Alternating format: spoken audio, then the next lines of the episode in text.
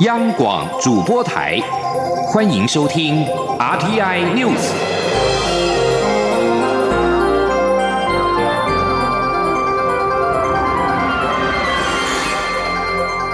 听众朋友您好，欢迎收听这节央广主播台提供给您的 RTI News，我是张顺祥。国防部今天表示，两艘美军作战舰在二十八号自我国西南海域由南向北航经台湾海峡。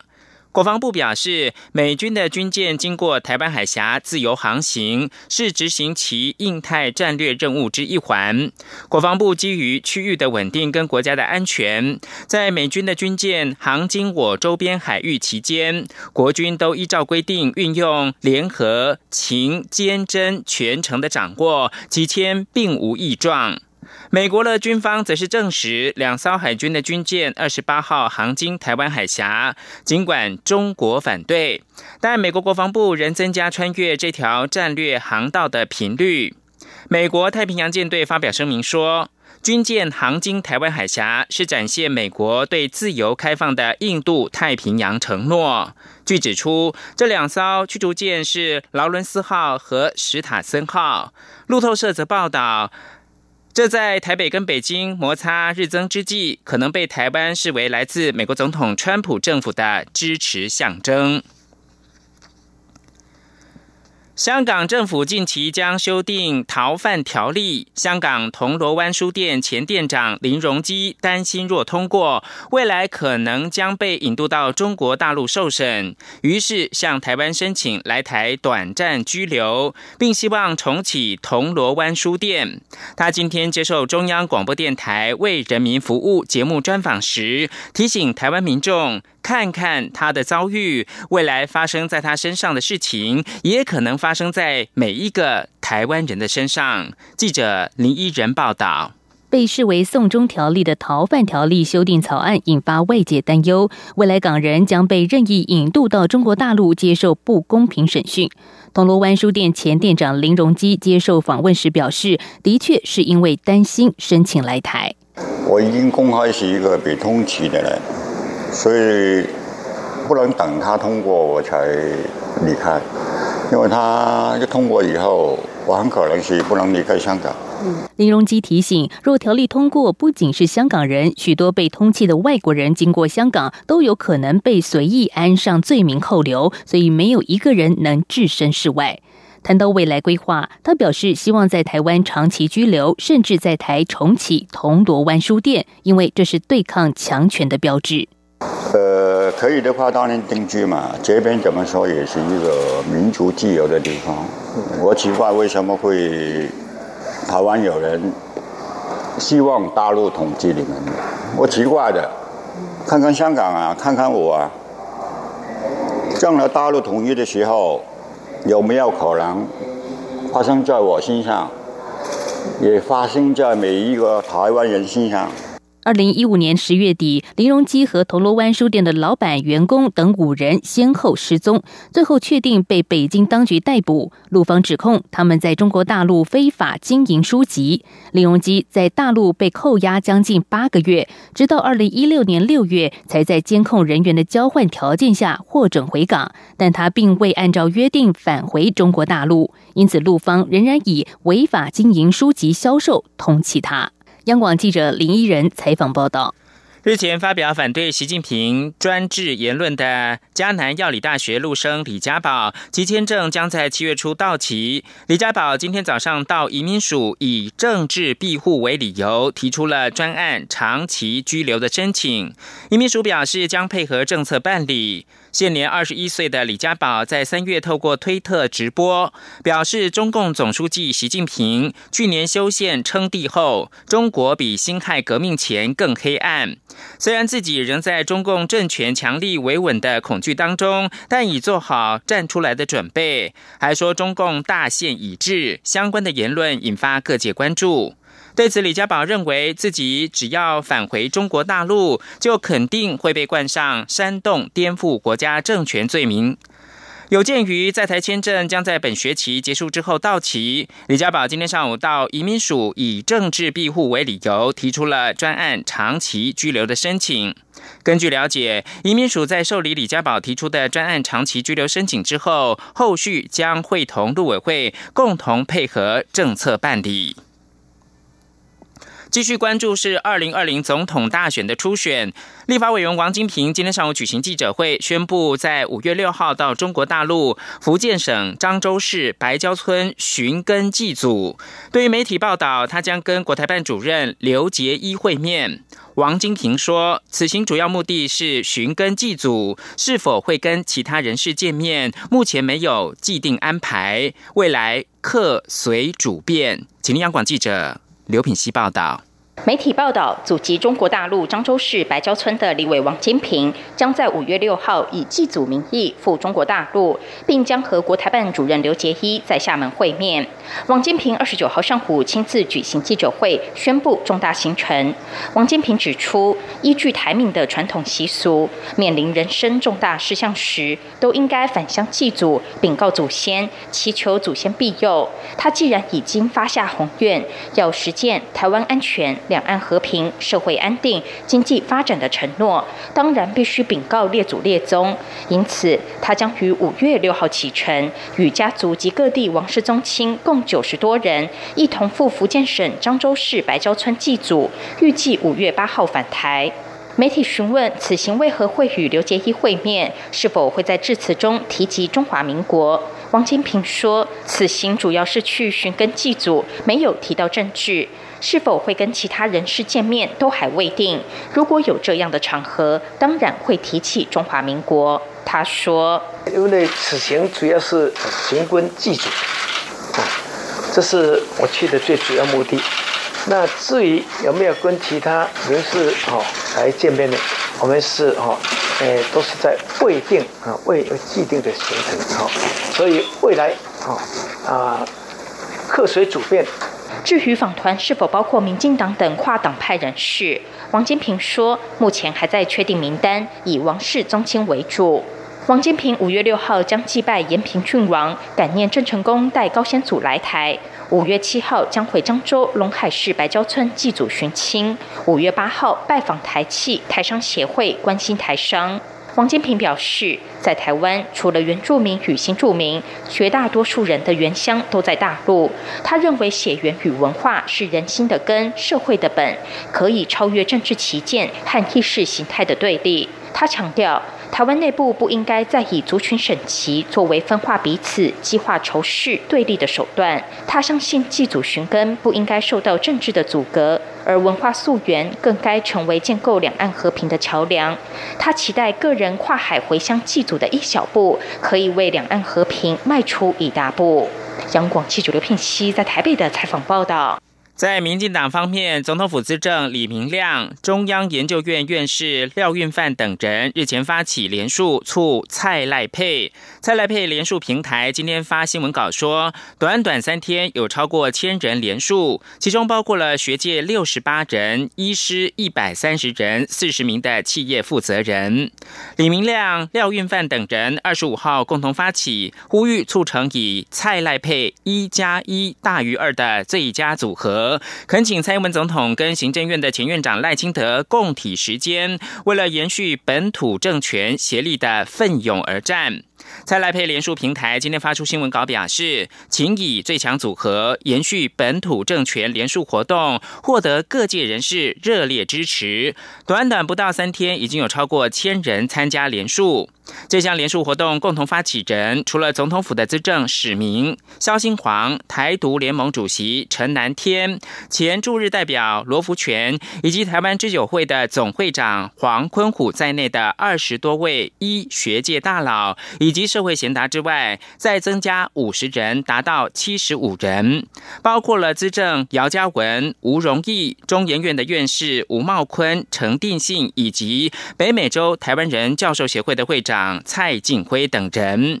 在赖配联署平台公布，截至到二十八号零点，已经有超过一千人完成了联署，其中包括了学界六十八人、医师一百三十人、四十名的企业负责人以及四十二个民间组织的领导人。关注财经焦点，产业使用绿能的需求压力逐渐的显现，不过却传出了厂商买不到绿色能源。有立委今天表示，这是因为再生能源都被台电收购走了。经济部长沈荣金回应，因为台电肩负国家节能减碳责任，有其需求。不过，为了解决绿电难买的问题，这个星期会邀请能源局、标检局跟台电开会，谈论解决之道。记者谢嘉欣的报道。苹果公司等国际品牌大厂持续要求供应链以绿能生产产品，同时政府也修订再生能源发展条例，规范用电大户必须使用一定比例的绿电，使得绿色能源需求逐步显现。但近期也传出许多厂商反映根本买不到绿电。民进党立委郭国文二十九号在立法院经济、财政、内政联席委员会上指出，产业界想买绿电却买不到，主因之一就是这些绿能开发商所生产的绿电都已签约卖给台电。对此，经济部长沈荣金回应，台电是国营的电力事业，肩负着国家节能减碳的要求，设有目标量。不过，本周他会找能源局负责绿能凭证的标检局、台电共同。开会讨论怎么解决此事，主要会从两大方向来做探讨。他说：“大概有几个东西啦，第一个已经签了 PPA 的，因希望讲看会当后悔的买啦，啊，这种就是阿未签的嘛，啊，阿未签的想单纯嘛。”沈荣金也强调，过去推动绿能政策时遭外界批评质疑，如今国际大厂开始要求绿色供应链，也显示绿电确实有其必要性。中央广播电台记者。谢嘉欣采访报道。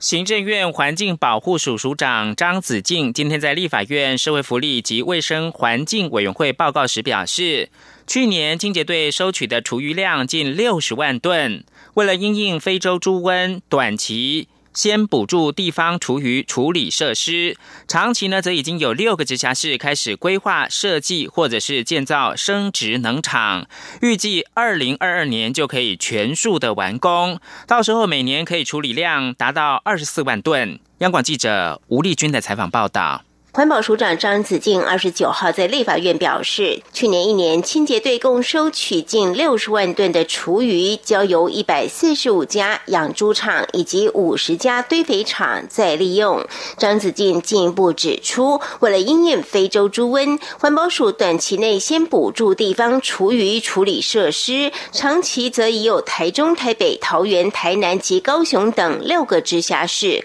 开始规划设计或建造生殖。能厂预计二零二二年即可全数完工，届时每年可以处理的量可达二十四万吨。张子静说：“所以目前已经有六个县市在规划设计建造这个生殖能厂，那么预计在一百一十一年底能够全部来完工。那到时候这个生殖能厂的处理量可以达到二十四万公吨每年。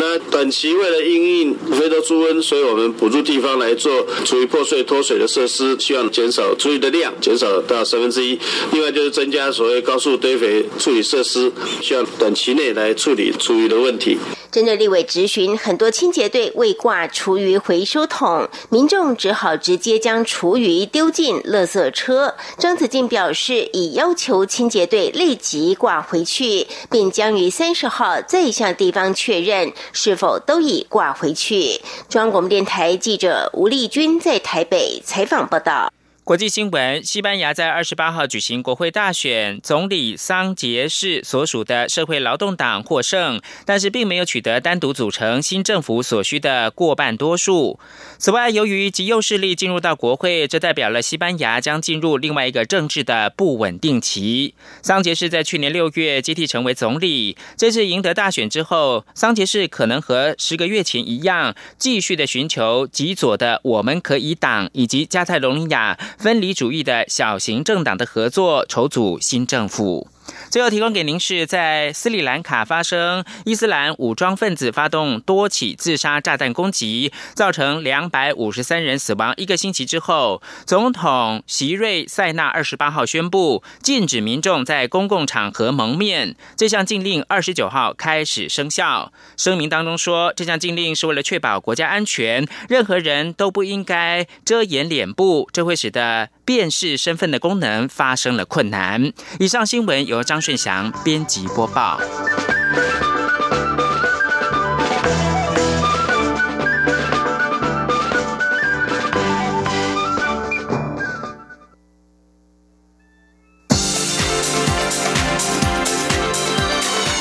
这里是中央广播电台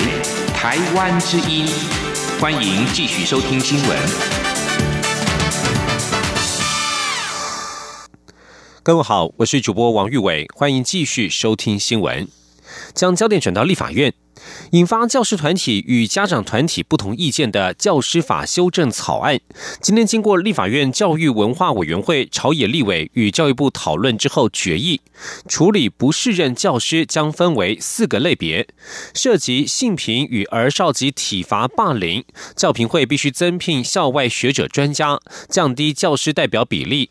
涉及教学不力、不能胜任工作或其他等类型，则维持现行教评会教师代表比例。今天央网记者江昭伦的采访报道。争议相当大的教师法修正草案，家长团体与教师团体最大的歧义在于，家长团体认为有必要降低教评会教师代表比例，避免事事相互，加速处理不适任教师。教师团体则批评教育部有意透过降低教评会教师比例处理不适任教师，实际上是扩大行政权，是对老师的不信任，根本是拿教师祭旗，却又未必能实际解决问题。立法院教委会二十九号逐条审查时，在朝野立委与教育部充分讨论沟通后达成共识，未来处理不适任教师将分成四种类型，组成不同教评会比例代表。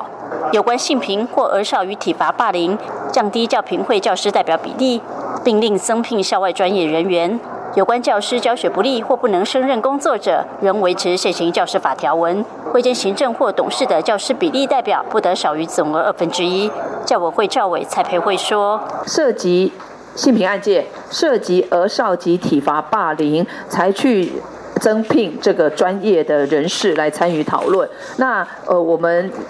在。教学不不利或不能胜任工作或其他类型，我们还是尊重教评会现在以教学呃专业以及教师组成的这个教评会机制。至于所谓的校外专家学者。原美教育部希望由学校透过中央主管机关建立的人才库中选任，经校务会议通过后聘任。但经过立委们讨论后认为，既然教评会已经依不同类型组成教评会代表比例，人才库的组成就回归各县市政府主导，无需经过校务会议同意，加速淘汰不适任教师流程。对于解聘老师的标准，朝野立委则认为仍有模糊空间，若法条定义不够精准，恐造成教师恐慌，提醒教育部在法条的字句上需要再三琢磨。中国电台记者张超伦台北采访报道。而在立法院场外，台湾家长教育联盟、全国家长联盟团团体联盟以及人本教育基金会等民间团体，今天上午举行了记者会，高喊“支持好老师，赶走坏老师”的口号，呼吁立委们支持这一次的修法内容，让不适任教师尽速离开校园，一起守护孩子的安全与受教权。前天记者王兆坤的采访报道。台湾家长教育联盟理事长谢国清表示，这一次修改教师法，至少要处理三个重点。首先是教评会处理不适任教师时，应增聘外部委员，使教师代表比例低于二分之一。其次是教评会应降低出席及表决门槛，从原本各三分之二降低为二分之一。最后是针对造成孩童重大身心伤害的教师。应比照重大性侵或性骚的处理方式，予以立即解聘。全国家长团体联盟理事长彭淑燕指出，让孩子安心在校园就学，让家长放心孩子在学校培养能力，难道不是一件理所当然的事？可是为什么家长的声音却一直被漠视？全国家长教育志工团体联盟理事长吴福斌表示。目前，他已取得二十万份家长联署书，呼吁立委不要忽视多数家长的意见。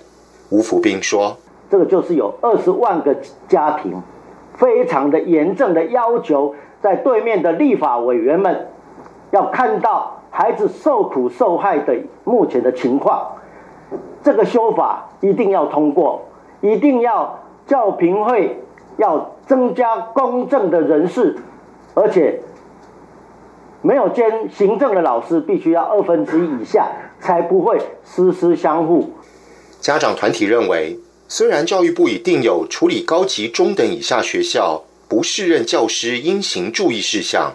但众所周知成效不彰。另外，也有人认为修法未必能完全解决不适任教师问题，但在没有完美方案之前，只要多耽搁一天不修法，就可能会有孩童因此受害。他们除要呼吁立委们支持这一次修法外，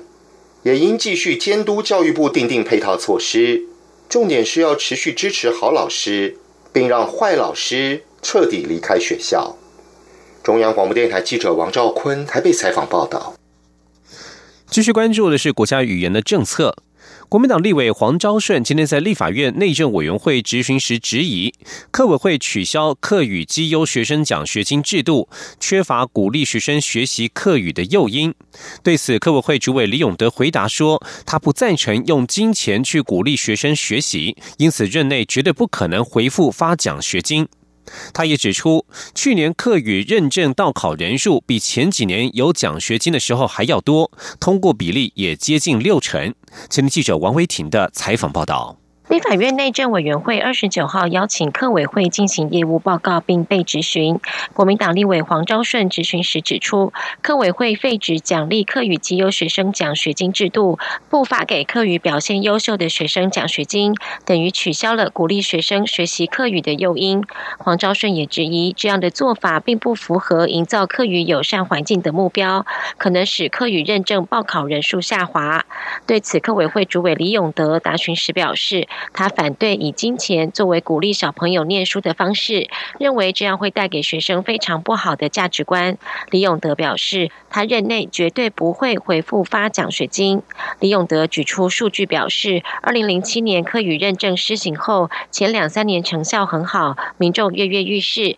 近几年人数确实不如当初，但是在客家基本法施行后，科委会改变认证的方式和题型，报考人数再创高峰，且通过认。证的比例有百分之五十七左右。李永德进一步指出，去年到考人数甚至比有发奖学金时还要多。在我认为是绝不可能哈，呃，回复哈，用金用直接发金钱哈来做鼓励。那么刚刚黄委员的资料恐怕也有一点点哈，这个这个错误。像去年我说去年我们到考的人数啊，就达到一万六千多人了哈，一万六千。那么在一百零三年、一百零四年、一百零五年有奖金的时候呢哈，呃，报考到考的人数啊也才一千两百啊，呃一万两一万两千五百三十人呢。所以我觉得。钱并不是一个绝对的因素，但是钱呢是给小朋友哈带来一个非常不好的一个价值观的，这是我的一个原则。另外，民进党立委张宏禄关心科委会客庄创生创业贷款的申请情况，李永德回答：情况还算顺利，虽然申请家数很多，但实际通过的只有一个新台币五十万元的案子，他已经要求改进执行效率。科委会也表示，正在向行政院争取成立客家发展基金，希望能进一步投资客庄产业，带动地方发展。不过，李永德也表示，主计总处对于另立特种基金的看法有所保留，他也能够理解，因此将优先与国发基金合作，从现行制度推动客庄创生。中央广播电台记者王威婷采访报道。继续关注一个对于农民有帮助的政策。根据二零一五年农林渔牧业普查结果，林农平均每户收入为新台币十一点五万元，显示林农以木材为主要收获的传统经营模式获利过低，难以维持生计的窘境。林务局经过两年多跨部会检讨以及法规调试，今天正式宣布，市地发展林下经济政策正式上路。即日起，农民可以申请在私有林地或国有林租地经营养蜂、种菇等高价值森林副产物。预估林农收益将可以大幅成长，而且可以提振山村的绿色经济。下一波预计开放咖啡与台湾山茶。前天记者陈林信宏的采访报道。根据过去法规，台湾林业用地只能用于育苗、造林和林木生产。农民想要在林下经营森林副产物，受到法规限制许多。因此，根据二零一五年农林渔牧业普查结果，林农平均每户年收入只有新台币十一点五万元，反映林农只靠木材收入，并无法足够支撑生计。因此，长期以来，部分林农只好以种植果树或是茶叶为主要收入来源，却也导致山坡地超限利用。以及违规的情况，农委会于是在二零一六年成立林下经济推动小组，经过跨部会检讨以及法规调试，终于制定出在林下种植相关作物的容许项目。第一波开放包括森林风产品、椴木香菇、木耳以及金线莲。未来林务局还会继续以正面表列的方式，陆续公布容许种植的品项。林务局长林华庆说：“那我们会以正面表列的方式。”来作为容许啊，最主要是考量到我刚特别提到，宁夏经济容许的前提是维系原本森林的生态跟环境，因为这样它才能够源源不绝的提供我们各种不同的这个生态服务的价值。好，那在这样的前提之下，有一些产品，你比如说像山苏，它栽培的方式可能有那种很粗放型，或者是很集约式的，甚至还会去使用化肥这些。好，所以这些我们就没有办法列为第一波。由于发展林下森林副产物，也必须考量是否减损森林生态和功能，像是会使用到化肥或是农药的作物，林务局还得进一步盘点。目前第二波预计开放咖啡和台湾山茶。林华清也表示，森林蜂蜜和一般农眼蜜差价可以达到两倍，椴木香菇也比太空包的香菇还要受到市场欢迎。在开放林下经营森林副产物后，相信林农的收入会大幅提高。中央广播电台记者陈林信宏报道。继续关注国际焦点。瑞典智库斯德哥尔摩国际和平研究所今天公布的报告显示，美国军事支出七年来首度增加，反映出美国总统川普政府的政策。而至于中国，二零一八年的军事支出则是成长了百分之五，连续第二十四年增加。报告指出，全球去年整体的军事支出升高了百分之二点六，成为一兆八千万美元。这是全球军费开支连续第二年增加，使得这项支出达到自从一九八八年以来的最高水准。而二零一八年全球军事支出前五大分别是美国、中国、沙地阿拉伯、印度和法国，前五名就占了全球军事支出的百分之六十。报告指出，比起一九九四年，中国去年的军事支出成长将近十倍之多，占全球军事支出的百分之十四。至于俄罗斯，则掉出了前五名。报告指出，西方国家认为俄罗斯支持乌克兰东部的分离主义分子作乱，自二零一四年起对俄国展开经济制裁，对其军事支出造成冲击。在此同时，乌克兰的军事支出则是成长了百分之二十一，来到四十八亿美元。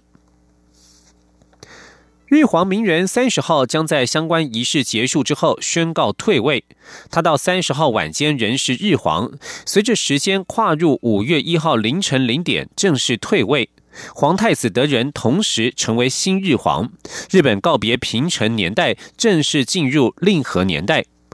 NHK 报道，名人将出席日本时间三十号下午五点、台湾时间下午四点的日皇退位仪式，退位礼正殿之仪，为平成年代画上句点。这是日本时隔两百零二年再度有日皇生前退位。由于日皇明仁将在三十号退位，一连串特殊假期加上传统的五月黄金周，四月二十七号开始，日本上班族开始享受前所未有的十天假期。然而，并不是所有人都为放假感到高兴。